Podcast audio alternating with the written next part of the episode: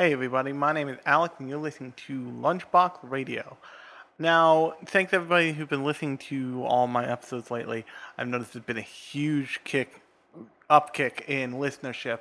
So if you're new, welcome. Um, also, I'm sorry, but eh, today I want to talk about I want to talk about something interesting, and it's not necessarily a single show because I want to talk about the thing in general, but it's not it don't, it's not really an industry thing. It's a specific show by show thing. And so I'm not going to do it as a Sunday edition thing. I have a different Sunday edition that I have planned in my skull. I will probably record in bed the way I have been doing lately because I'm working on another project that I would be very excited to tell you about once me and its other creators put it out. But until then, I'm gonna keep my lips zipped. But today I want to talk about a little occurrence. Um, I'm gonna focus specifically on one show, but I'm gonna jump around a little because it's a big, wide occurrence, so to speak, and that is Marvel anime.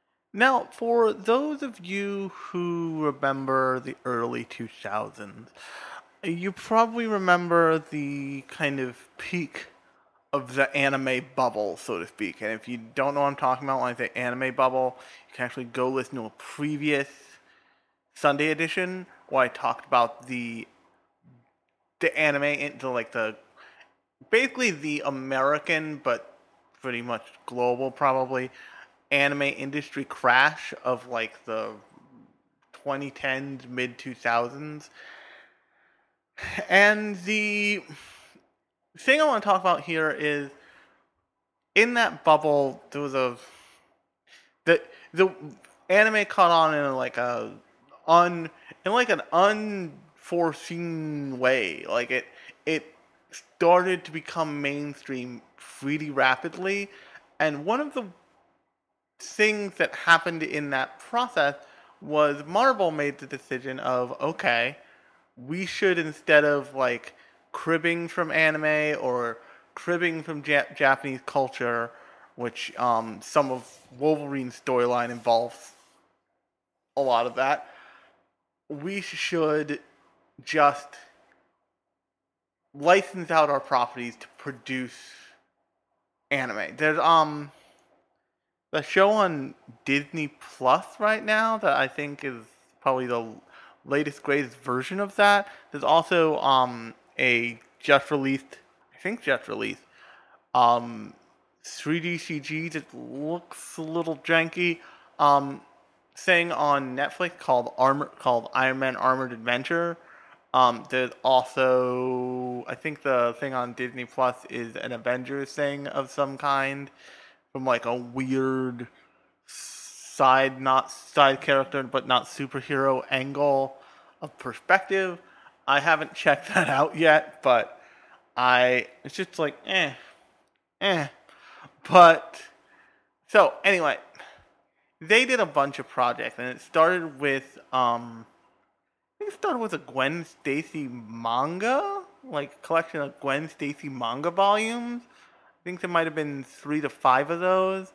Those didn't do too well because people would pick them up and they were like they were decently good looking, but they it was like this weird slice of life of a character you didn't really need slice of slice of life of, from what I understand. And it's just it's like it's like Spider-Man. It, it, I remember seeing and feeling like, oh, Spider-Man is just like just to the left of frame of every panel, right? Like that's what's happening here. But then they then at some point in like the 2010s area where they start producing what they call like Marvel colon anime X Men was one of them, and or Marvel colon anime Wolverine was another one. The one I want to focus on though is because I find it the most odd, I guess is the way I would put it, is Marvel colon anime Iron Man. And the reason why I want to focus on Iron Man is a particular affinity for Iron Man that I have since I I've talked about this before. I am very noticeably physically disabled, but I am capable of probably more than you are, to be perfectly honest. And I, because I have grown up, I've grown up in the bot in the version of the body that I have now. I've grown up with this disability, so in the way that you use two arms for everything, because it's just what you do, I use one and that and like you may look at me like holy shit that's incredible but to me it's not incredible it's just it's just me it's not it's not even really a condition of my survival it's just what has been it is my normal but something that lots of pe- lots of fully able-bodied people don't really don't really they notice, but they don't. They can't. They don't identify with because they can't.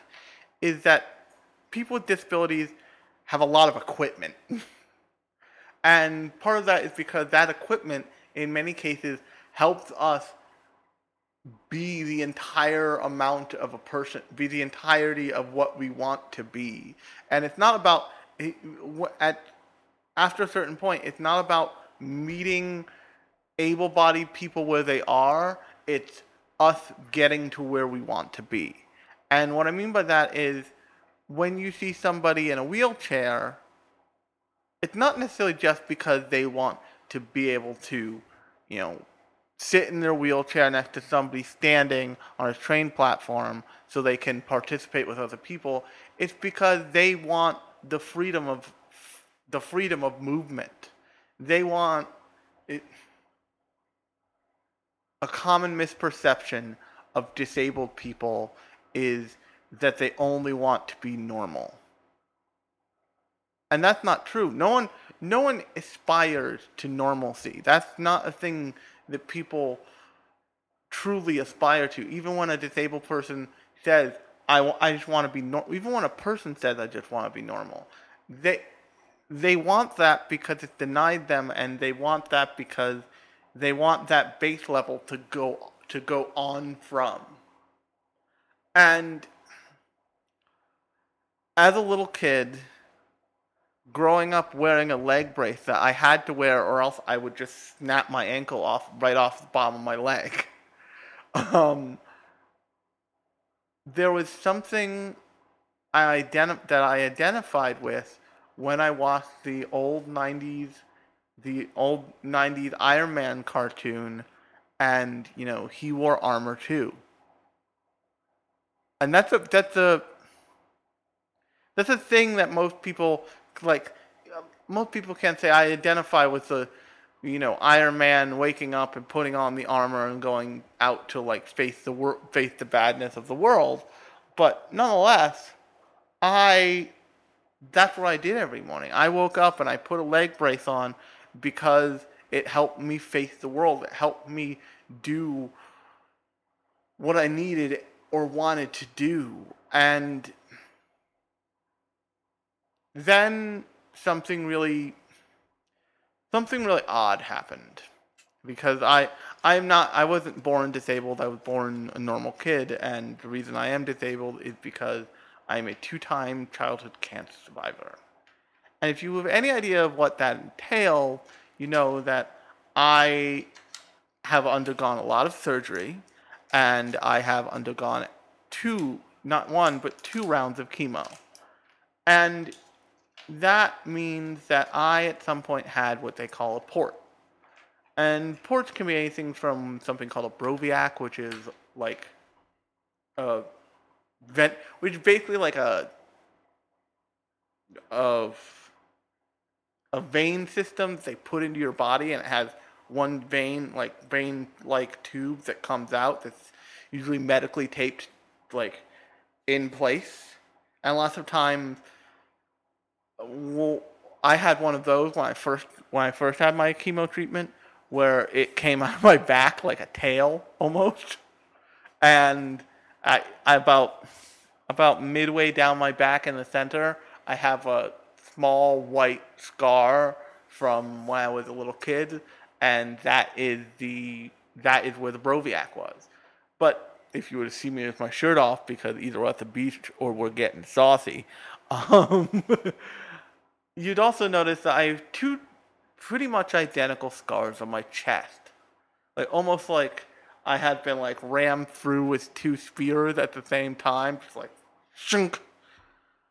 And those are from portacaths. And what portacaths are they're a more they're a more compacted version almost of a Broviac in that they are about the size of a silver dollar and they fit just below the skin and that's the place where they inject the chemotherapy drugs, which, if you're curious, are not easy to find out what they are because I did a science report on them in like my junior year of high school, and the only place I could find, which granted was a long time ago, this is, may may have changed. I hope it's changed. The only place I could find out what they were without paying for it was on Wikipedia. so they're big bad fucked up drugs. Like I've my family members, including me, been known to call chemo janitor in a drum because that's basically what it is. It's not. It's not always super specific about what it cleans, but it fucking cleans. And when the first Iron Man stuff started coming out, I was a much younger person, and I had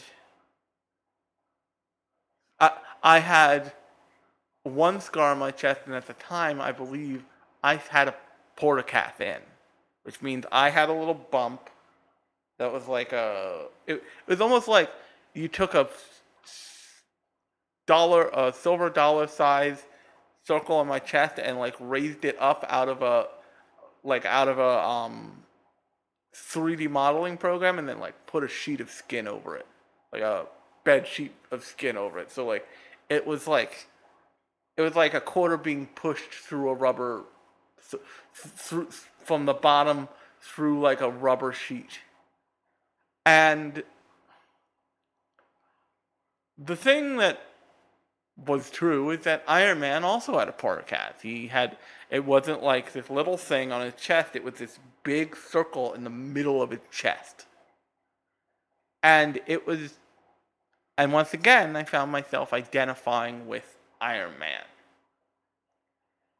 And so I've always been really I've always really paid attention to the way the character portrayed when it comes to Iron Man and in the case of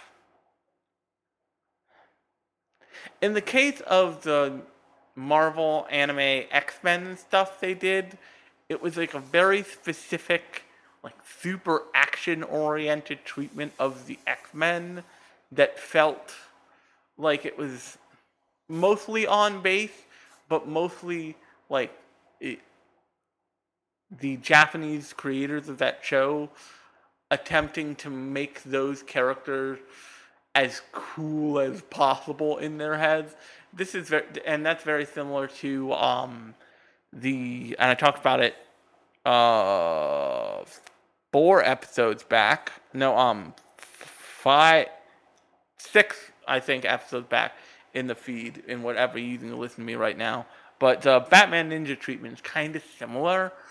Uh, they they certainly didn't like turn the Japanese influence all the way up on it on the properties, but in terms of Wolverine and X and the X Men thing, they it was very much X Men is seen through the creators of that sh- of through those creators, and not X Men necessarily as tailored as they used to as they usually would be from in-house Marvel, and that was interesting, but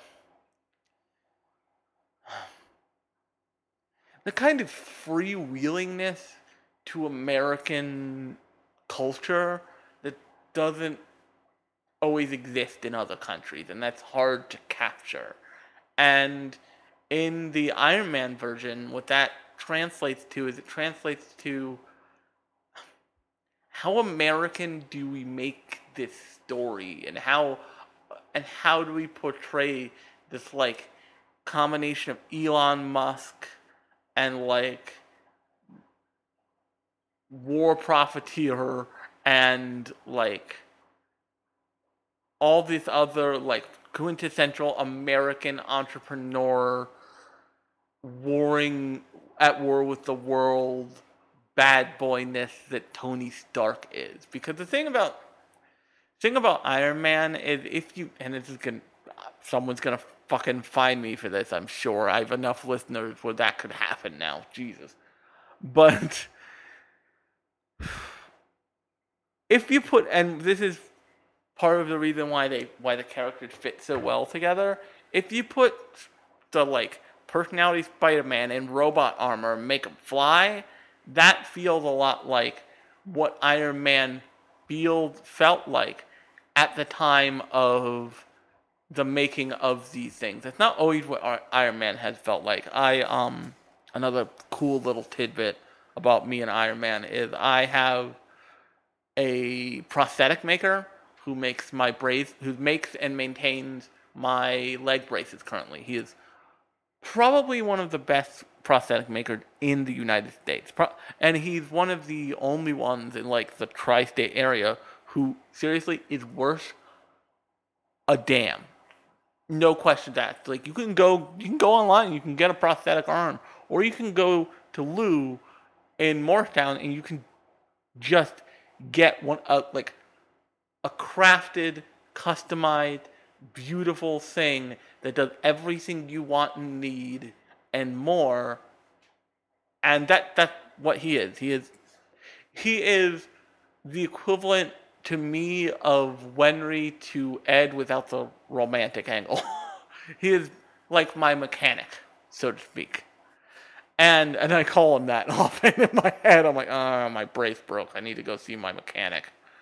But he is also a avid collector of original comic book pages, which if you know anything about collecting original comic book art, you know it can get super expensive, which makes a lot of sense because he's a friggin' doctor who, who is one of the best prosthetic and brace makers in America. Probably verging on the world, honestly.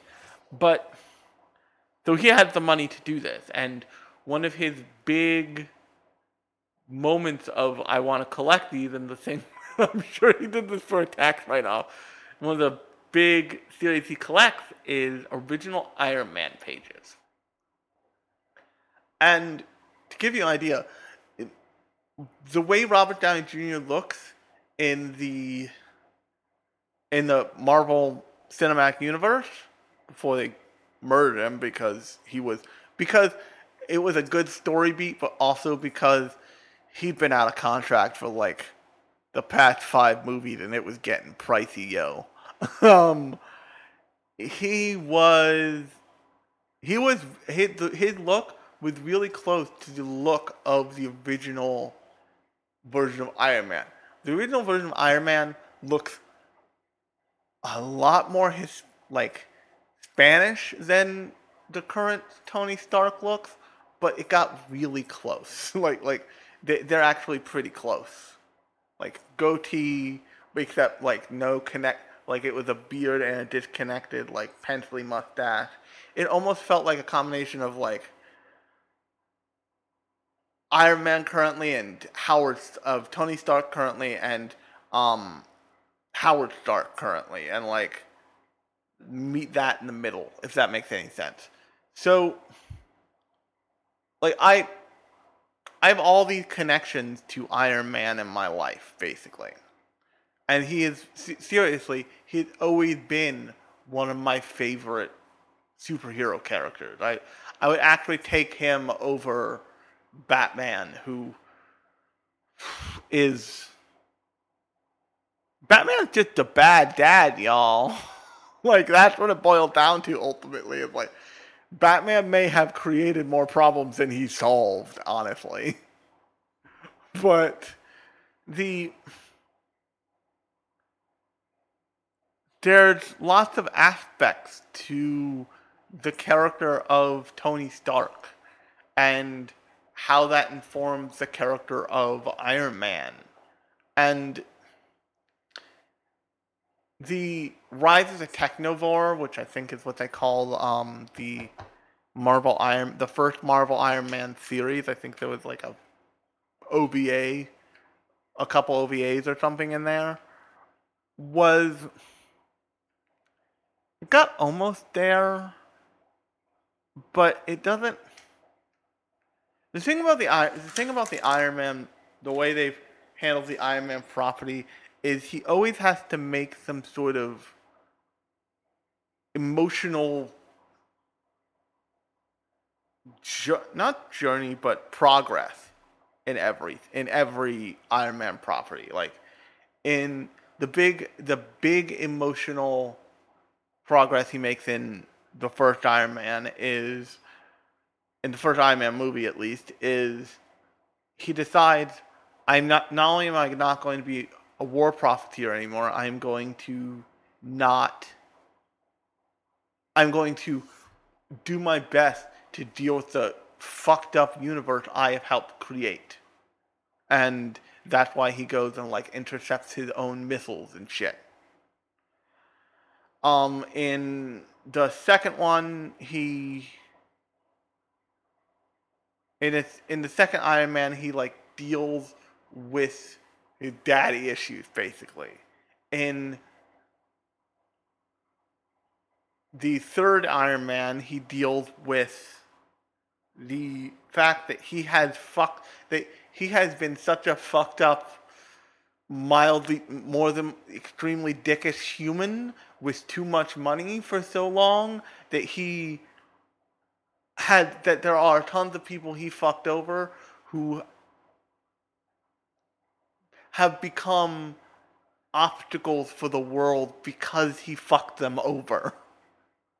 He, he the long and short of Iron Man 3, if you've never seen it, spoiler alert A, is basically he's an asshole to someone who is just trying to like make a professional connection because that person is a disabled, slightly nerdy, like non-tech broy scientist and like strands him on a roof in like the 80s. And that comes back around to that dude just being a fucking supervillain. And uh, and lots of people hate that movie but what that movie is about is about dealing with your past. And the thing about the like emotional growth journey that Iron Man that that not Iron Man but Tony Stark and I'll get to why I'm focusing on Tony Stark instead of Iron Man here that Tony Stark makes in those movies is very specific and very and it's always built upon like but to the extent we're at the end of of Tony Stark's existence in the cinematic universe at least for now I guess is he's he's the one who sacrifices himself. He's the one who makes the sacrifice. Where when he's in the the Tony Stark we met at the beginning of the first movie would have never done that. That like that candle had that thing in him had not existed before that movie. And yes, he still has like the dickish traits. Yes, he's still like a mild asshole, but he's not. He's not like the womanizing billionaire playboy you know held up by the fact that he can like recite all the numbers of pi while drunk kind of person. He's not by the time he reaches you reach avengers endgame he is someone who understands his own intelligence and understands that that is not his that is nothing that he needs to be so proud of as to lord it over everyone. That every that everyone has the possibility of contributing to saving the world, basically. And with that with that journey, which is done actually pretty tightly over like twelve movies or something, does is it means that if you're going to release something, it's difficult to catch that character in the middle of that and write them the way they wrote Tony Stark in the in the Rise of the Technovore Marvel anime thing. This is a this is less of a problem with like the Wolverine and the X Men thing because Wolverine is like nine zillion years fucking old, and he's just it. It like you, either write, write Wolverine right or you write Wolverine wrong. There's a gradient scale in the middle, but for the most part, that's just kind of it. And the X Men thing is you're writing a superhero team, and the reason why it didn't feel necessarily great is because Japan does not necessarily write a whole lot of superhero teams in anime that aren't like monster of the week sketch bullshit. And but turning back to Tony, Tony, which I the the best um what's his face? The best um Jeff Bridges impersonation I can do of him is of him saying, Tony built this in a cave. um, but Tony's like I said, Tony Stark's like emotional journey forward into becoming like a non-stunted human is very specific and they make a point of every time they focused on Iron Man at first in the in his own movies, but then in the greater tapestry of like Avengers movies, they were focusing on him as like and his emotional growth. That to have this like oh, I went on a business trip for the Avengers to Japan because pretext and then I like had a big flirtatious thing with a reporter who wouldn't leave me alone and like bought this other evil robot suit. It just doesn't it doesn't super work and and they and I if I remember the release the way they released this correctly, they actually released like a film and then a long drawn out like series version, I think with like 12 episodes or something, maybe actually 11 episodes if I my brain can do that. But it was like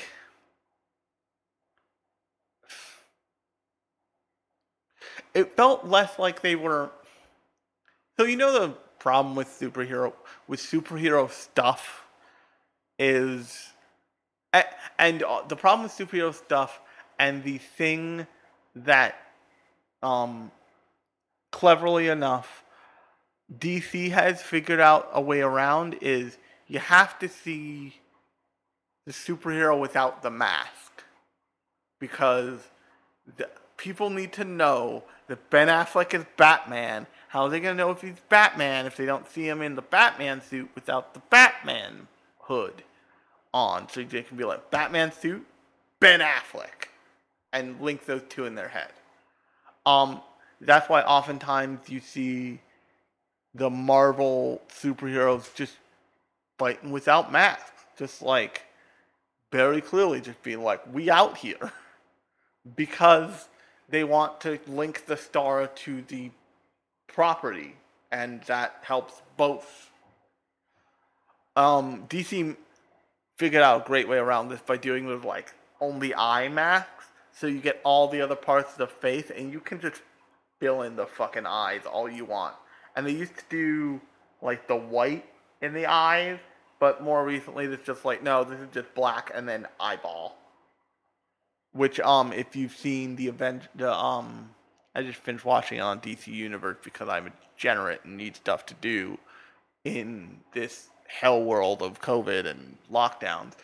Um, if you've ever seen DC's Titan, DC Universe's Titans original thing, um, by the end of that, they just have like eye masks and they're like, this is this is this actor.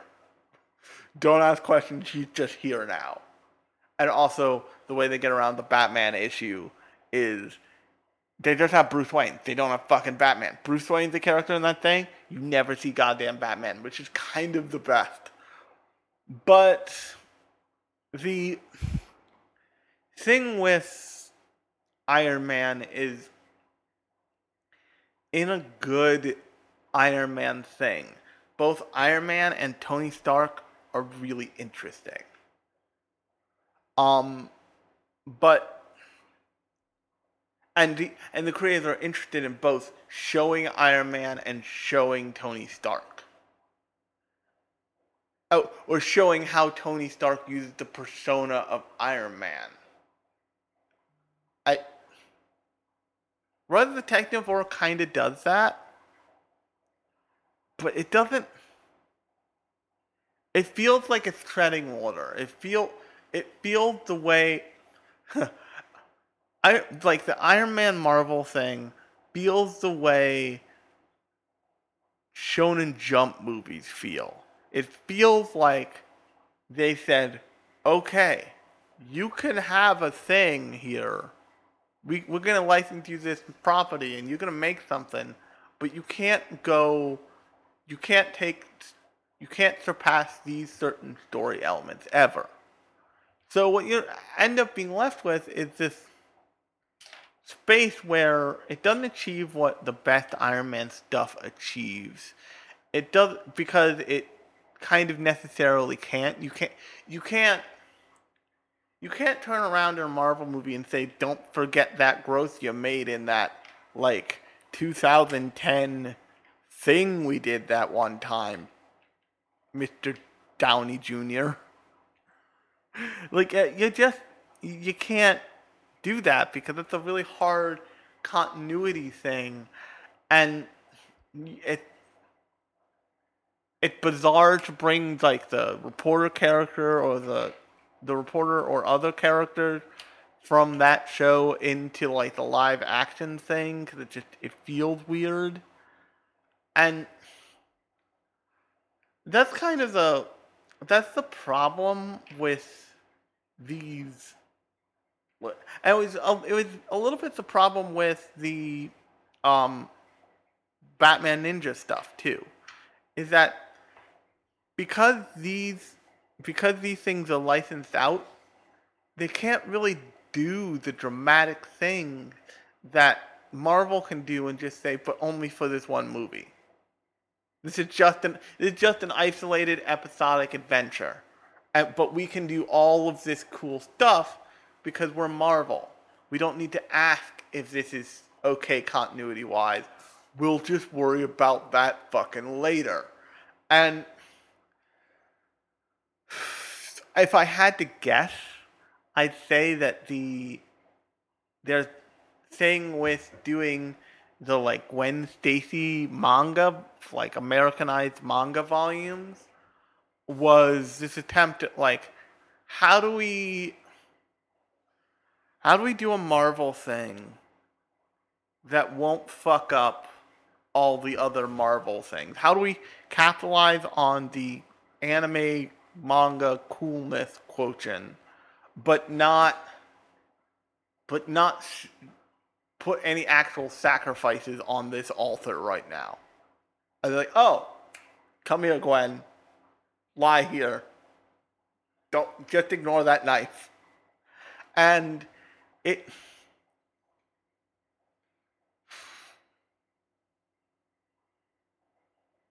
this is I've, I actually just started listening to them again because they started back up.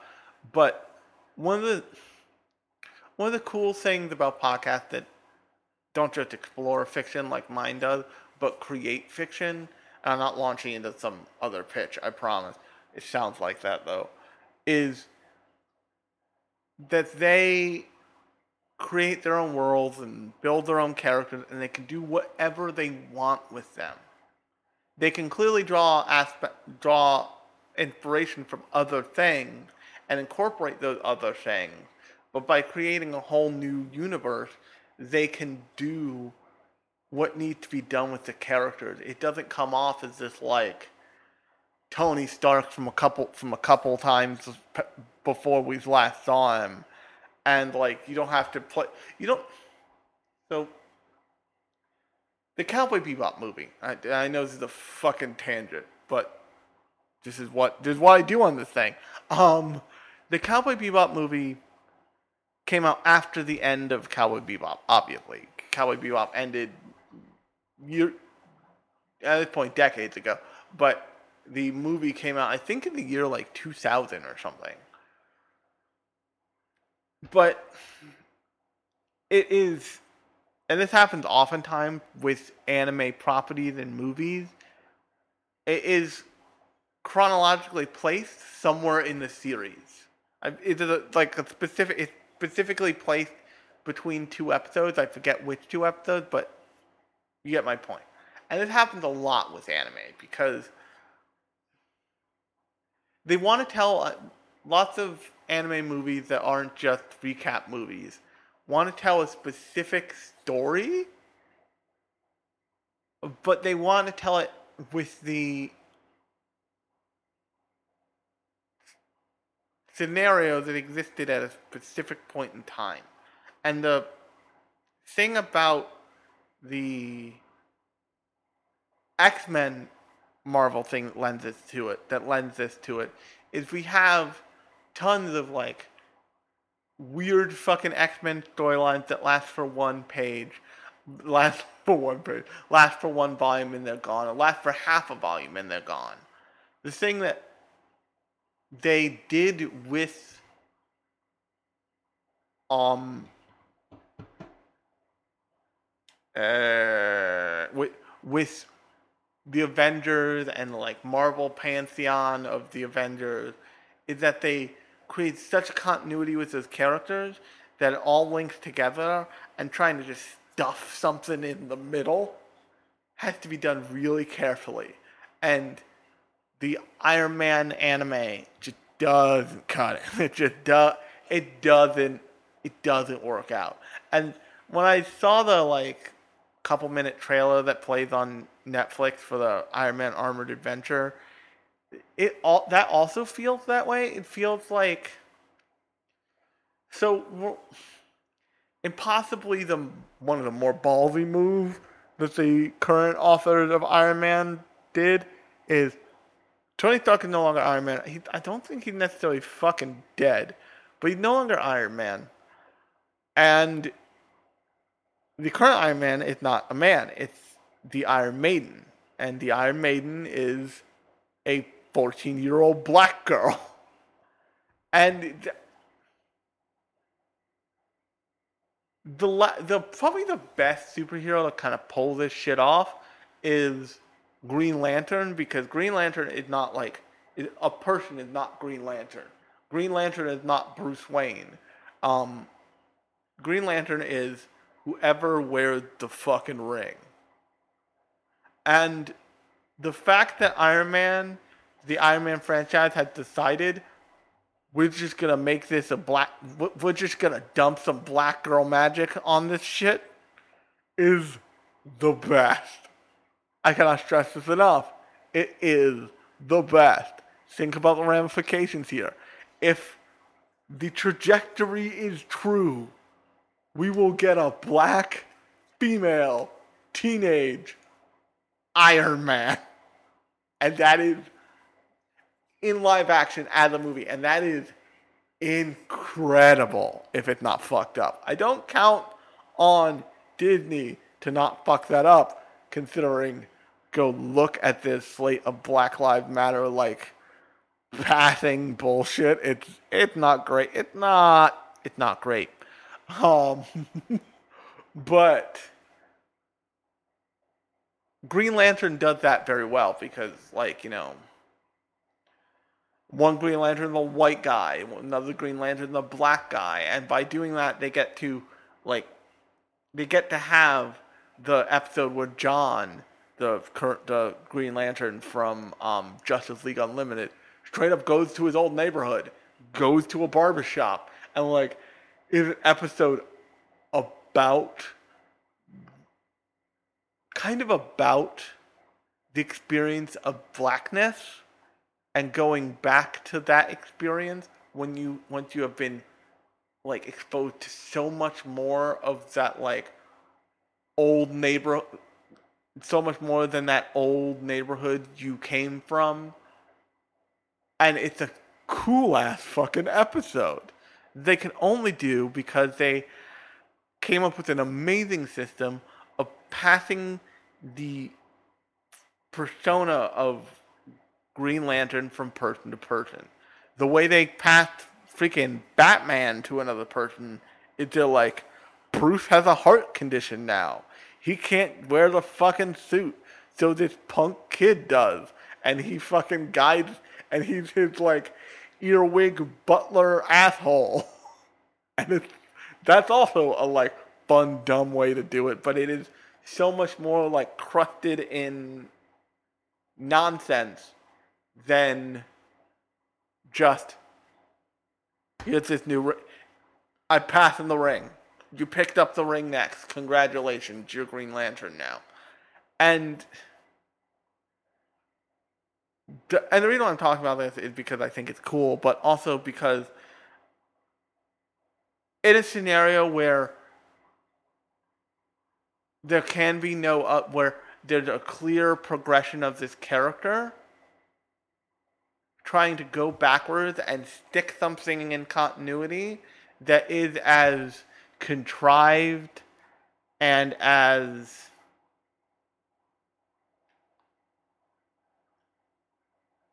odd as the Marvel anime Iron Man thing. It just doesn't. It. These seem like the, the Marvel anime stuff seems like experimentation that if it had turned that if it had been given more free reign, it would have been really cool. Like for say what you want about and I have, believe me, about Batman Ninja, but they gave that a certain amount of free reign that allows that to be like escalate to giant robot fights at the end. And that's just like banana. That that thing goes full Gurren goes full Gurren Lagann by the end of that movie, which is wild. but and because Batman is more episodic, he just like it's just like, oh, that was weird, and they move on. Um, but I do think I, I do think Iron Man and all this Marvel stuff can work as in like the anime realm. I think that there needs to be given more freedom to it. Like more freedom needs to be given to this stuff to do it how they want. So I gave a perfect example of um, the Joker needed to be the bad guy in Batman Ninja. If they had just been allowed to like make whoever the fuck they wanted the bad guy in that thing, you would have had like a very, very cool thing in that movie. You would have had like Solomon Grundy being the bad guy, and it was a real, and he was a real threat. He wasn't like it didn't feel like any minute now the Joker's just gonna fucking spring fist him out of frame and like pop in and smile and do jazz hands, and he's the bad guy now, which is basically what happens in that movie towards the end. I think I think if things like Iron Man and things like Avengers and things like Batman and whatever want to be successful in the broad scope of like as a property that is licensed out to um to to other creative people to make something with. So like let's say I am the head of an animation studio and I say I want I want to make an Iron Man thing. There should be very few a those people should be sat down and say like here's where we're at in the continuity. Here's where this character is currently at in like rea- in like the version of reality they occupy. And then they should be given a lot of free reign. And I don't see that happening with something like I saw that happen in the Wolverine thing and more the X Men thing because they are so episodic and those brands were a little trashed after X Men after X three and X Men Origins Wolverine. Although the other Wolverine movie was a lot better the one hilariously enough where he goes to Japan. Um, so, and that's it. That is that was the advantage that the Iron Man, the original Iron Man one film had when it was made. Is that they had the original story of Iron Man, but not a whole lot of people knew it. Not a whole lot of people had seen it, and like everybody people kind of remembered the old cartoon, but people definitely didn't remember, you know, the the Vietnam War shit that like was that was that thing. And by modernizing it and swapping the parts almost for like a more mon- for the more modern conflict of the Middle East and all this other shit, they were able to make something that people really love, that I really love. And I don't think that the team that made Marvel anime Iron Man stuff was given the same opportunity. And I think that's a shame because I I remember there being stuff I liked about it. I liked the look. I liked the like there's certain core little touches they got right all throughout it but it just doesn't add up to a super memorable or super affecting whole in a way that anything else does. And I think that, and the thing about the Batman thing is because it's such. It, the other thing is is that if you're going to make a creative endeavor of a project, you better fucking go for it because if it's not going to be the story that people remember it will be the completely batshit insane cool character designs or the like treatment or, or the treatment of the world or something like that. And at the end of the day, the Marvel anime stuff, because it is so it is so what if this but also anime feels kind of like glossy paste. And like I, I remember the way the Iron Man one looks and vaguely the way the X Men one looks, but I will never forget freaking full samurai armor, awesome fucking Batman, or even Batman as a as a Peruvian monk with the bat symbol carved in his hair and his like monk bald spot. I, eh, in so especially with Tony Stark, somebody who is a, a wealthy billionaire who is very flamboyant, there was so much opportunity to make the thing make the thing dripping with style, and it felt like it just didn't take it.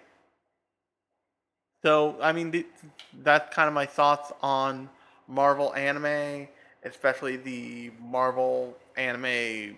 I keep saying it the stupid way because that's the way it is written wherever I see it.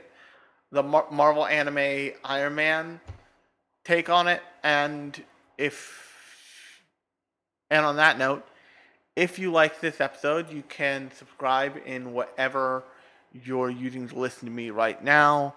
Um, if that is iTunes, if you could please go give the podcast a review, that really helps the show. And you will find new episodes in the feed every thir- late Thursday night, early Saturday mor- or early Friday morning, and every Sunday morning at 10 at 10 a.m.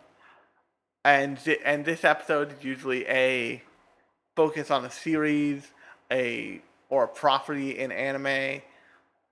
Um, the Sunday episodes, if you haven't heard them before, I encourage you to go listen to any of them. I'm really proud of all of them, but they are more industry focused, more meta narrative focused, like things about the anime world and industry, which I started doing basically because I wanted an extra thing to be able to record in the pandemic and like give people relief. So definitely go check those out. But until Sunday, I've been Alex. You've been listening to Lunchbox Radio, and I'll talk to you then.